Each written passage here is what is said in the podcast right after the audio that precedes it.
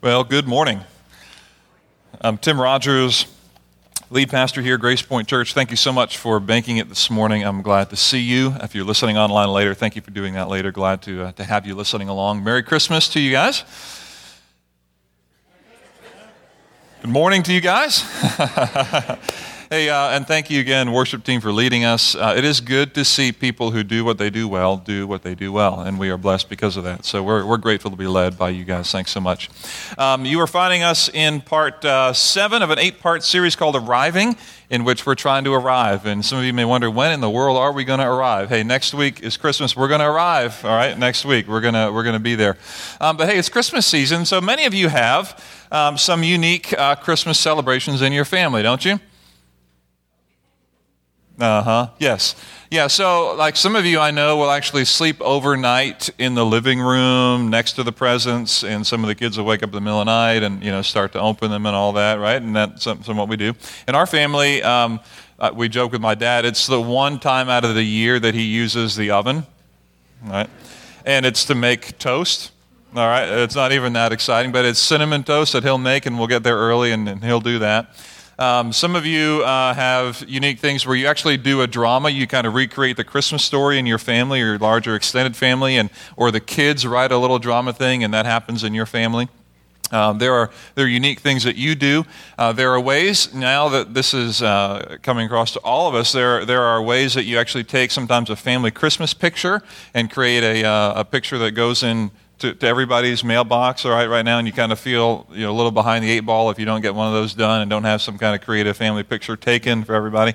Uh, christmas season kind of has become uh, its own unique culture and based on each family unit there's a unique feel to Christmas in your family compared to Christmas in my family, compared to Christmas next to you. And in fact, if you were to go back in time with me to Barbados when I was growing up, Christmas in another country feels different than Christmas here in North America because the culture around how we celebrate and what we celebrate, the culture kind of creates a reality for us. And so, very few of you now would have the habit that our family had when we were in Barbados, and that is Christmas Eve, we go to the beach.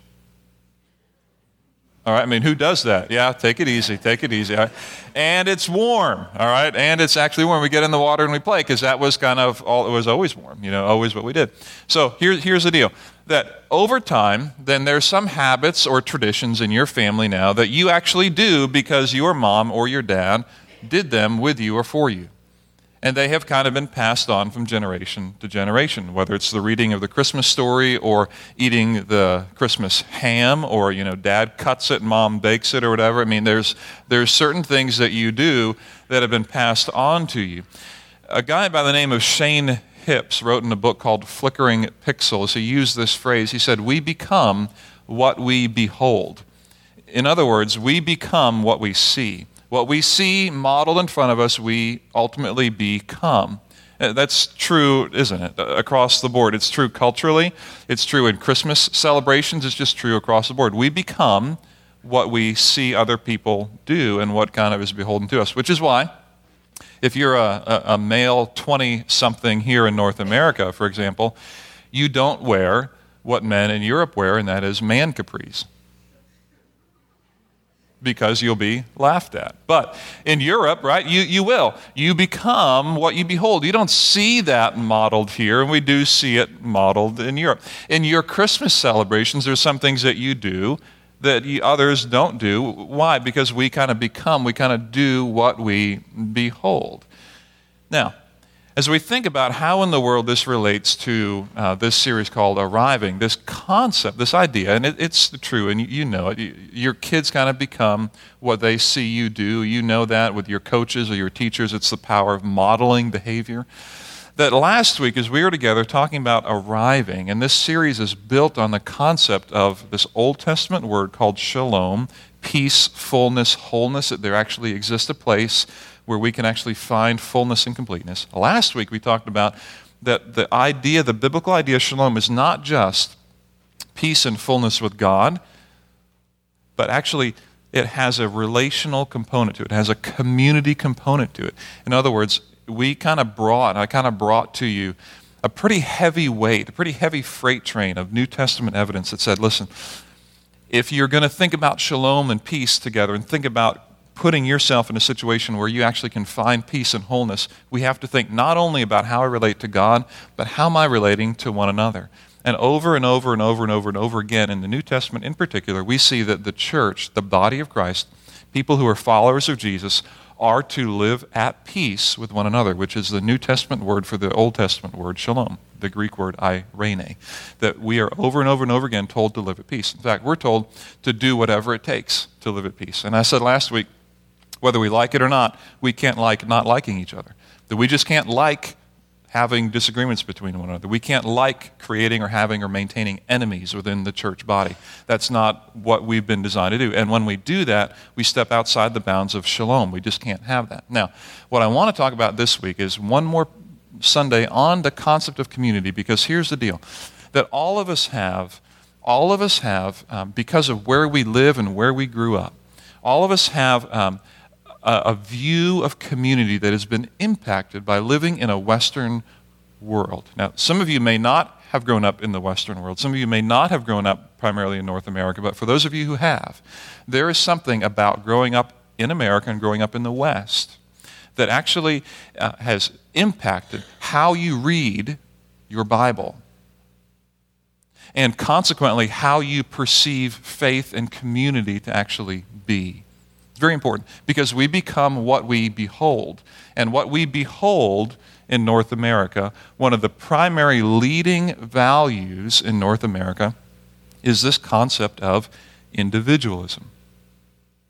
Of individualism. This is a primary leading social and cultural value of North America and Westerners. And if we become what we behold, we have to hold up the culture of where we have grown up and how we've been shaped and hold it up against the Bible and ask the question how can I grow? Where can I learn um, in light of what I see in the Scriptures? Now, here's why this is important. Because some of us, um, we can only grow from what we know. Has this ever happened to you, and especially around, around the, the Christmas season when we're together with family? Um, where all of a sudden you are sitting at the, the dinner table. Let's imagine yourself at a family gathering, and you're sitting at the dinner table, and all of a sudden you catch yourself sitting just like your mom or your dad. Or worse, you point it out to your spouse. You're sitting just like that. And we do things like that subconsciously, don't we? It's like all of a sudden, you mean the way I said that was that just that just sounded like your dad, right? That just sounded like your your mom. And when we don't reflect on why we do what we do or how we do what we do, we can just walk into things that we would rather not do. And so this morning, what I'm trying to get under with us is that without reflection, on how our culture has shaped us, we will walk into a life of faith that will be more influenced by American Western values than biblical values. All right? So I want to talk through some things with you. So this morning has two parts to it, okay? This morning I want us to understand at a really broad level just a couple of key social and cultural things that have happened here in North America that have kind of shaped who we are. So it was a little bit of a history time this morning. And then we want to go biblically and talk about what in the world does the Bible have to say about shalom, peace, and fullness against, up against this concept of American individualism, and then we want to talk about the so what. What do I do with this? All right? So if you're game, let's do it. Uh, let me take you on a little bit of a history lesson this morning, and then we're going to hit the scriptures to kind of draw this through. Um, and I want to take you back to some key, uh, key things that have happened in the movement of history, and, and it'll be skipping a lot of years. But uh, I want to take you back to 1450 in Germany. Uh, there's a guy named Gutenberg. You guys know who Gutenberg is, what he did? He created something very important. He created the printing press, right? Now, many of you may know that the printing press actually was created um, and developed uh, almost 800 years prior to that. Did you know that? Uh, in China, there was already a, a, printing press in China. In fact, there was a block press. But the problem was, um, it didn't really catch on in China. You know why? Because there's 80,000 characters in Chinese, and there's 26 in the Western based English language. And it isn't amazing that we can take, the language that you and I primarily speak, as I'm looking at you here this morning, that the language you and I primarily communicate in has 26 little characters in which we have squeezed all of the meaning of life into those 26 characters. It's taken the Chinese 80,000, 80, I don't know what the deal is, you know, why not 26? That alone, that alone impacts how we see faith. And so Gutenberg creates the printing press in 1450 in Germany. And here's what happens when, when that um, occurs. When the printing press occurs, all of a sudden, the information, if I want information, I no longer have to go to the, the temple to get information about Jesus or God. I no longer have to go to church to hear what Luther has to say in that time period. I no longer have to go to the town square to hear the town crier talk about the news anymore. I can get the paper delivered to me. I can go to the store and buy a copy of Luther's most recent book and read his the- theological view of God. I no longer actually have to engage with a group of people who are also getting information together. I can get it on my own. So, here we go. Here's what uh, Shane Hipps writes about this. He says In pre literate societies, a person's identity is bound to the tribe.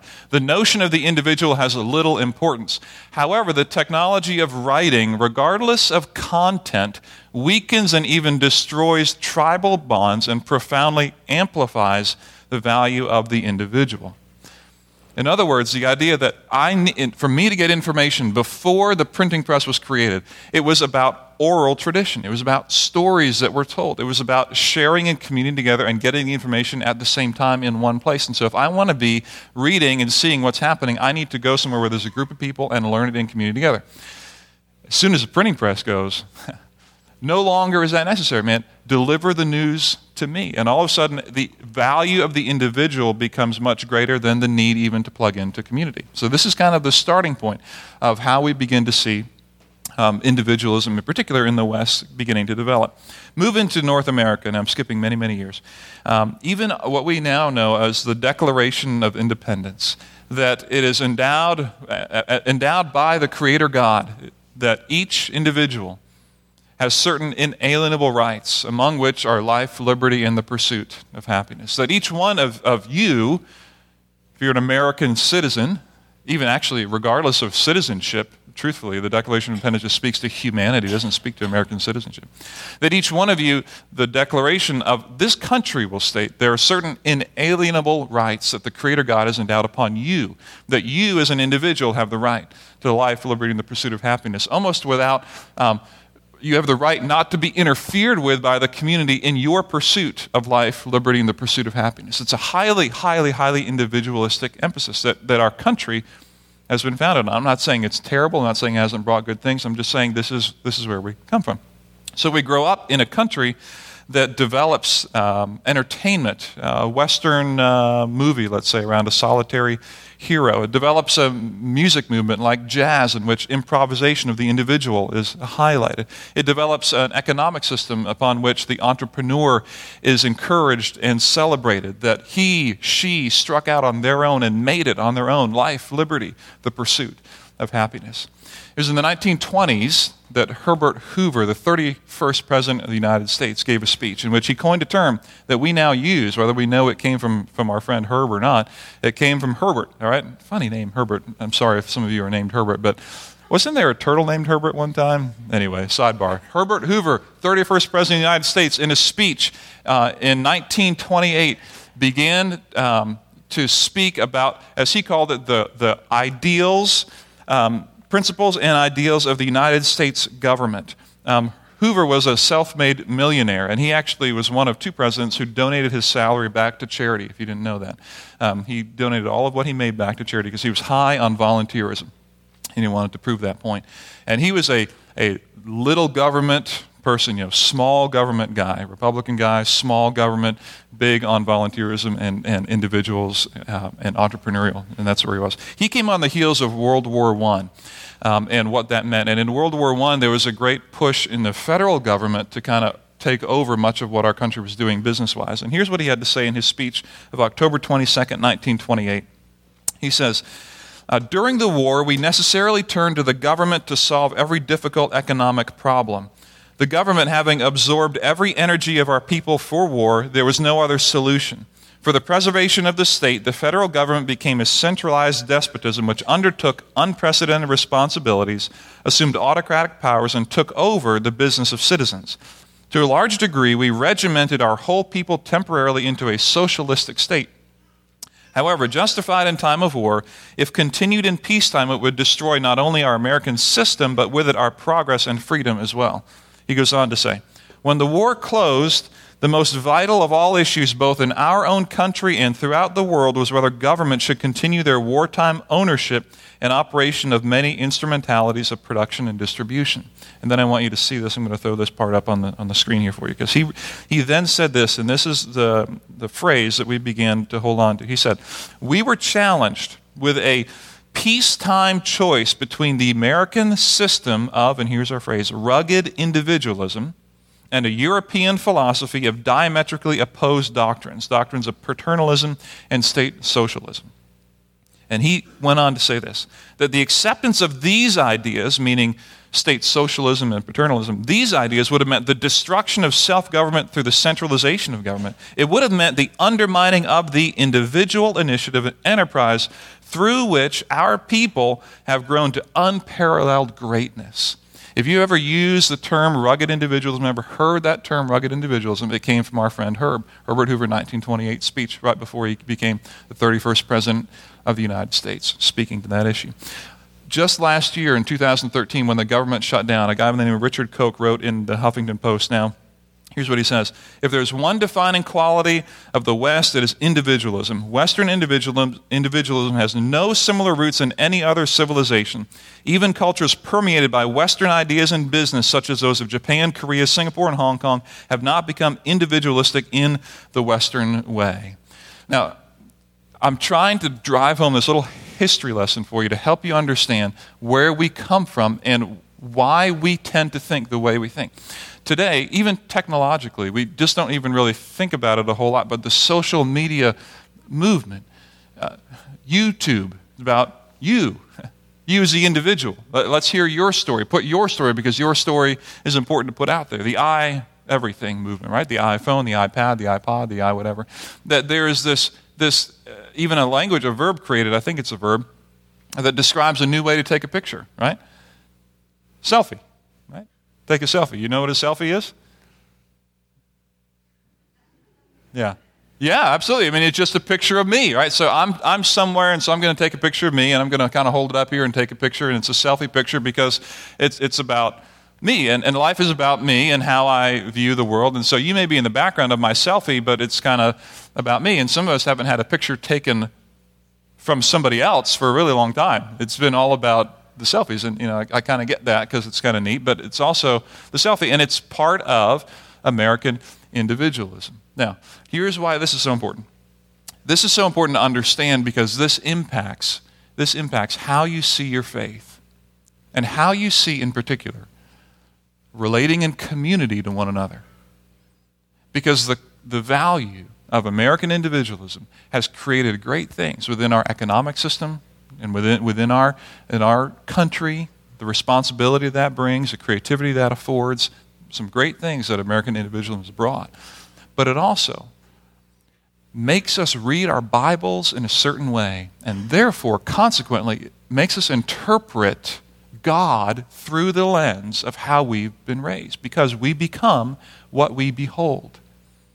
And when we behold a culture built on rugged individualism, we become people of faith like that.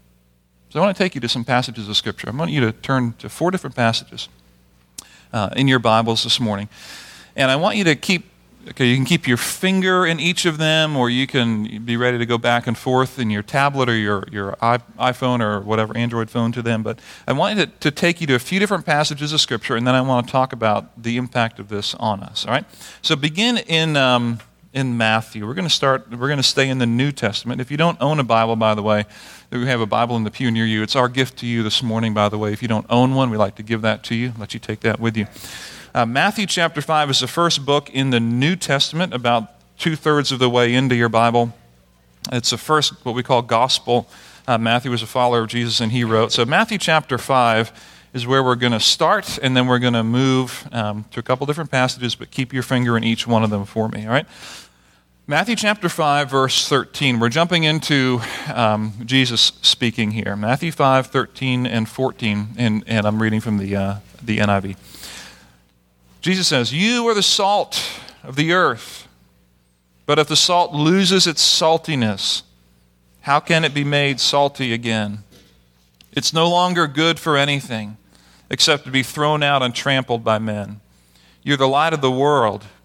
A city on a hill cannot be hidden. All right? I'm going to save comment for all of these verses until we read them through. So keep your finger there. Flip over several books to the book of 1 Corinthians. 1 Corinthians chapter 3, verses 16 and 17. So you're going to go about five, six books Matthew, Mark, Luke, and John, and then Acts, Romans, and then 1 Corinthians. Person who wrote 1 Corinthians is the Apostle Paul. Um, he became a follower of Jesus later in his life and was the greatest missionary, I think, of all time. He wrote this to the church in Corinth Don't you know that you yourselves are God's temple and that God's Spirit lives in you? If anyone destroys God's temple, God will destroy him.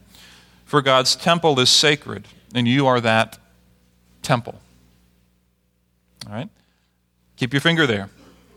Let's turn over to Philippians. You're going to keep moving toward the right in your Bible. You're going to uh, finish Second Corinthians and go to uh, Galatians, Ephesians, Philippians, about four more books. Philippians chapter 2. Again, Paul is writing. Philippians 2, verse 13.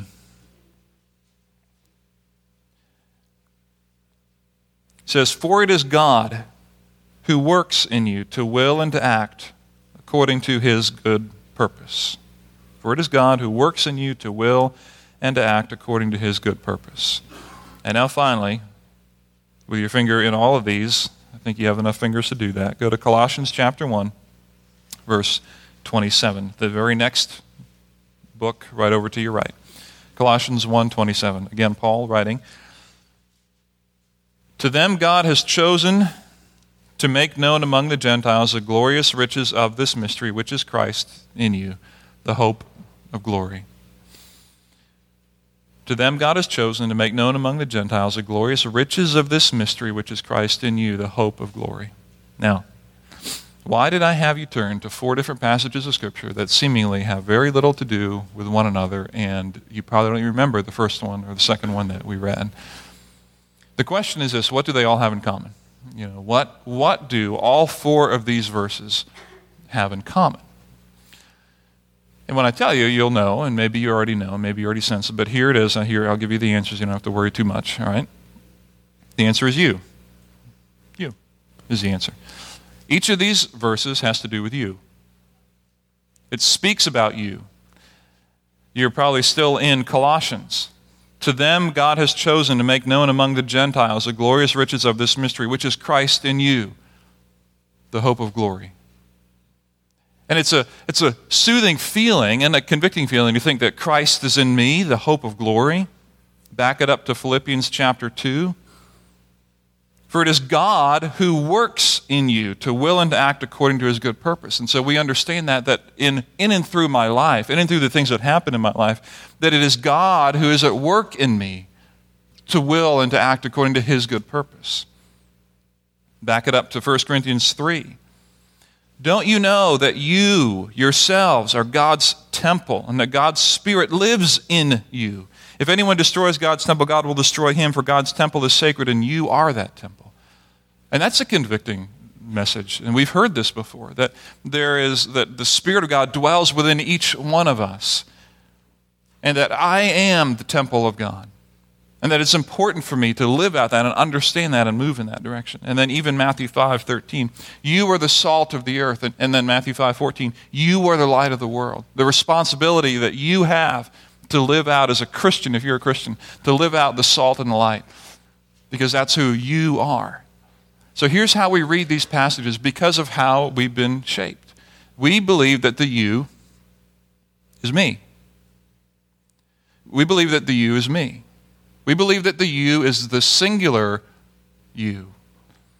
And here's the deal this communicates in our culture.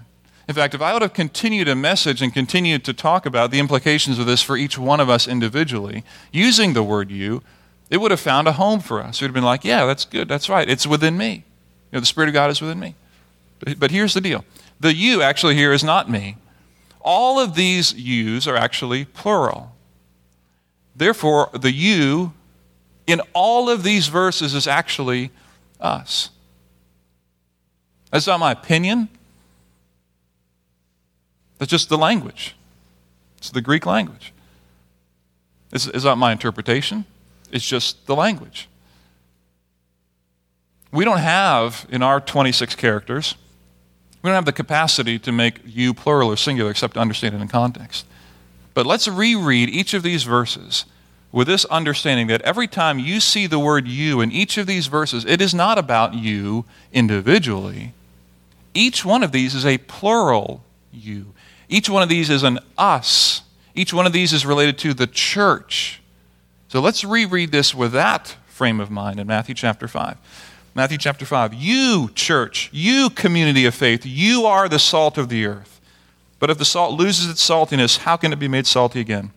It's no longer good for anything except to be thrown out and trampled by men. You, church, you, community of faith, you, us, are the light of the world. The city on the hill cannot be hidden. It's plural. 1 Corinthians 3 16 and 17. Don't you guys know? Don't you all know that you, plural, all of you, are God's temple? And that God's Spirit lives not in you individually. This is a plural you. God's Spirit lives in the gathered community, He lives in us. If anyone destroys God's temple, God will destroy him, for God's temple is sacred, and you, plural, are that temple. You, community of faith, church, are that temple. Not you individually, you, us, y'all are that temple. Number three, in Philippians 2 13, for it is God who works not in you individually, while that is true. Here, it is God works in you all, in us. God works in all of us to will and to act according to his good purpose.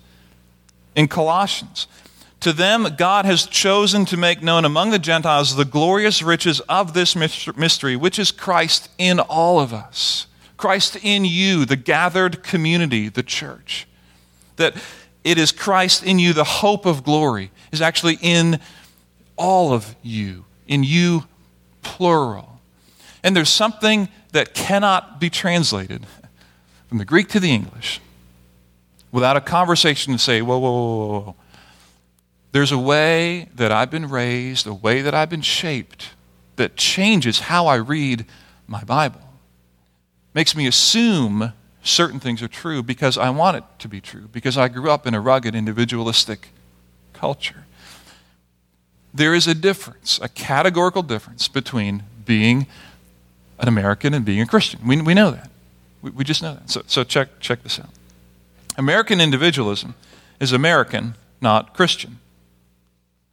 Whatever the benefits of individualism are, and there are benefits, there's a biblical call to community of faith that stands separate from being American or Western, and unless embraced, means that we will stand outside the full benefit of shalom. American individualism is American, not Christian. And unless understood, unless embraced, that there's a biblical call to the community, then we will forever, for the rest of our lives, we will stand outside the full benefits of shalom. We will stand outside the full benefits of what we understand peace, fullness, and wholeness to be.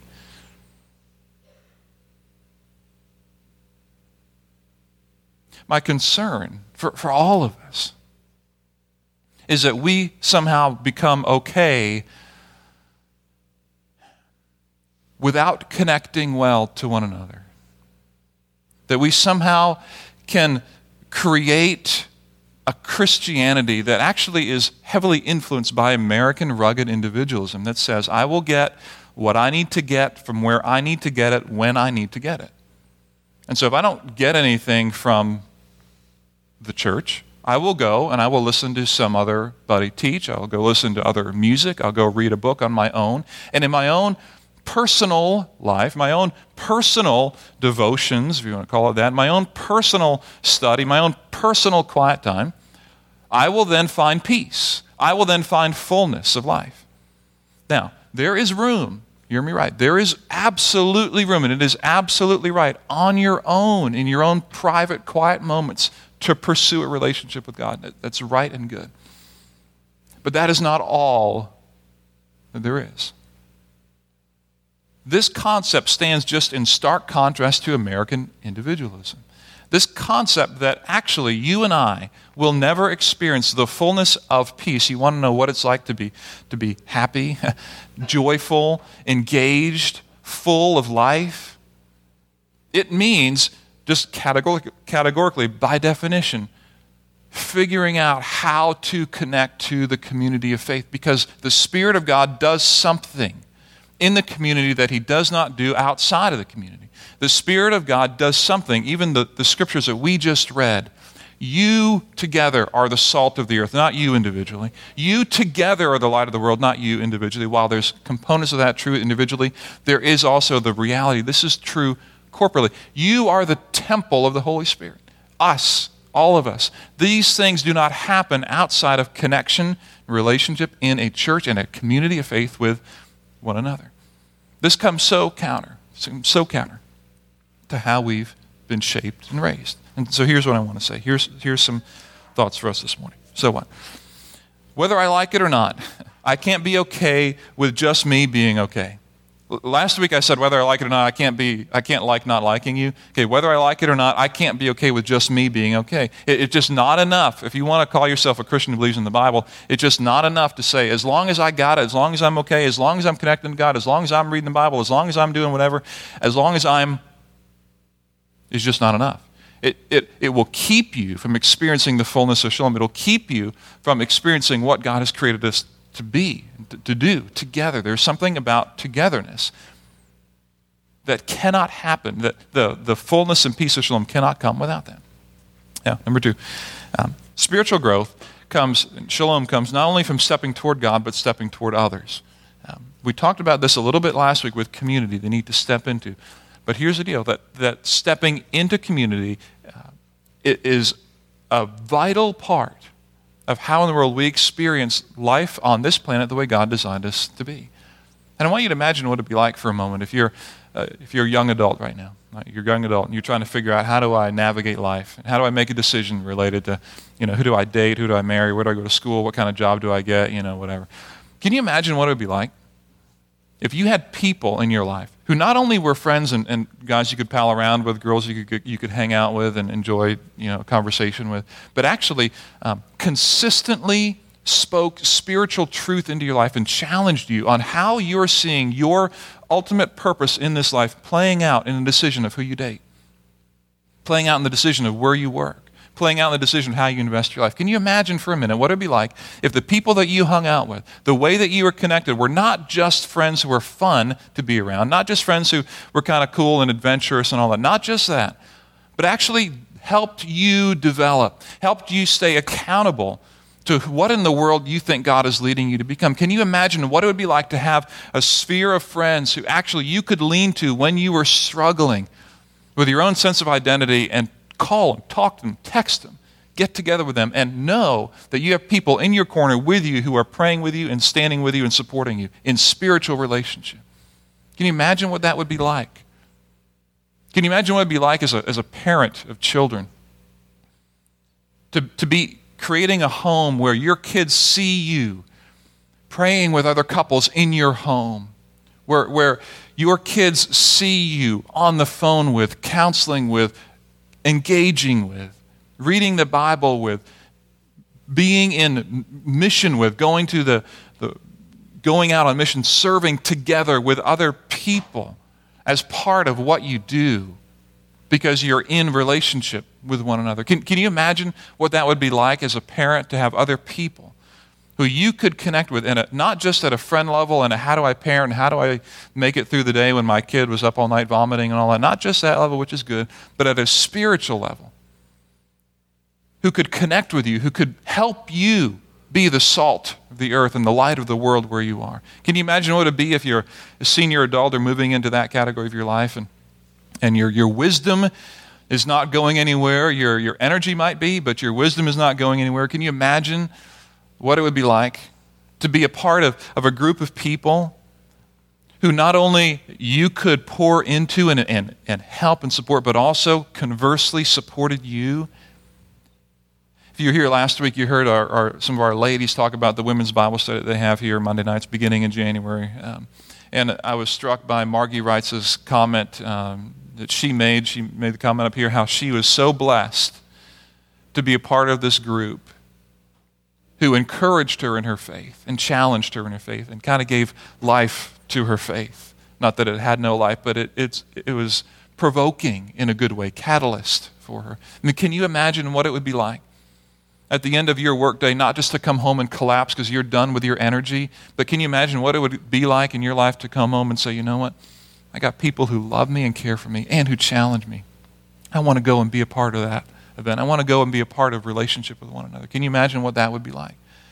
Because this is the call of the community of faith. This is the call a biblical shalom, not just a relationship with God where I got my personal devotions for 10 minutes, an hour, 20 minutes a day, whatever. Not just that.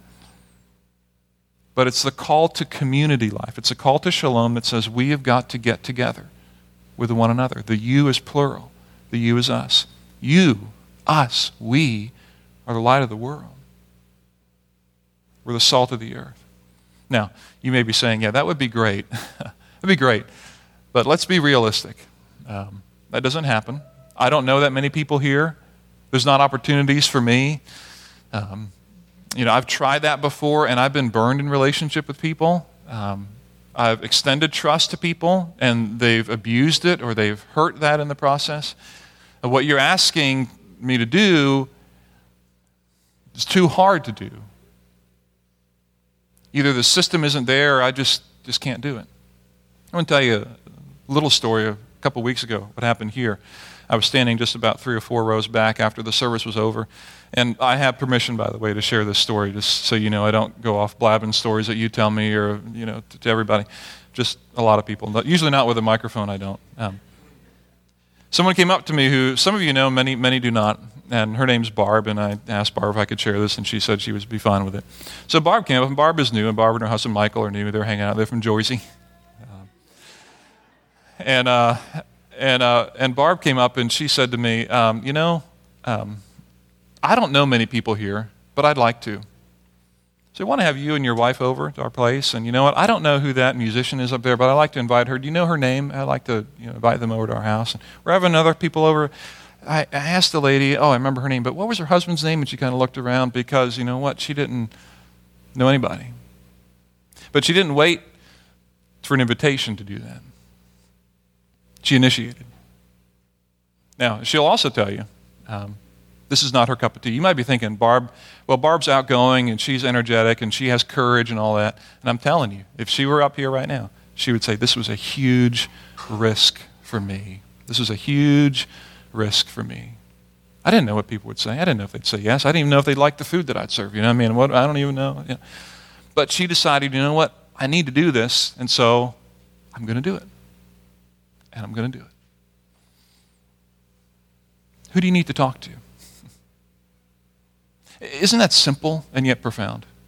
We talk about living fearlessly here at Grace Point Church. We talk about a simple example like that. Come up and have somebody over. I mean, the, the last question on here is very simple and yet very profound. Who do you need to step toward, right? Who do you need to step toward? There's some things you might be saying, well, the church doesn't offer this or doesn't offer that, and if the church did, then I would, and all that. Okay, we have room to grow. Absolutely. We can do more, no question about it. We can continue to try to offer better programming and all that. That's all true and that's all right, and we can do better in a whole variety of levels. It's, it's always true. But why wait for us when you can do something now? You know, wh- why wait when you can do like Barb did and just say, you know what? I'm going to get to know somebody I don't know.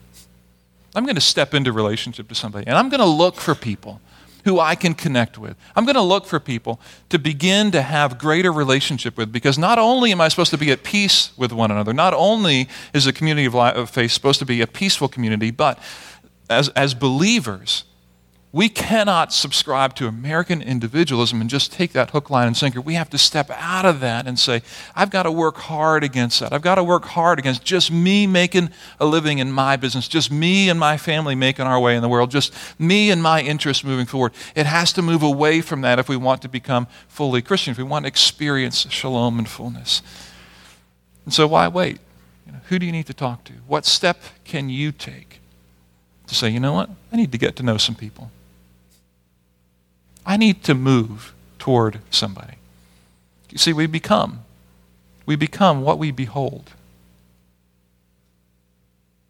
And if we behold people like Barb, like others of you, who say, you know, I'm not going to wait, I'm going to do this.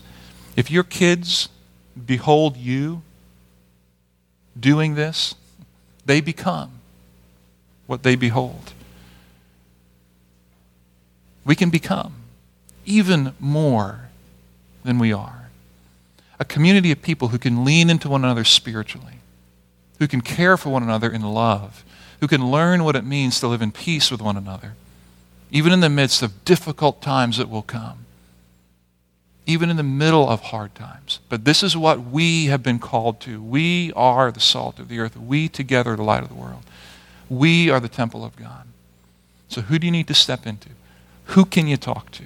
What can you do this week? We become what we behold. Let's pray together. Our good God and Heavenly Father, we thank you for uh, your word that moves us out of simply our experience and our culture and moves us into an awareness and an understanding of what your ideal is for us. And I pray for us this morning as men and women who uh, we will find it easier to leave here and go home and do our own thing because it takes less energy. We will find it easier to care about our interests because it takes a little bit more to give to someone else. I pray, Father, that you would help us understand this truth that in order to experience shalom, right, in order to experience a fullness of life, that we need, that we need to step into and create and initiate things that aren't happening. We need to step into relationship with one another, no matter what. Give us the courage to do what we know we need to do with this, and give us the uh, patience and grace where we will offend and hurt one another and help us to be men and women who lean into, trust, and love one another the very best that we can. Father, we thank you that you have modeled this for us, that you have given to us your Son, Jesus Christ, and your Spirit to empower, strengthen, and move us. We so thank you for the courage, the strength that that brings. And we ask for courage ourselves to step into doing what we know we need to do. In Jesus' name we pray. Amen.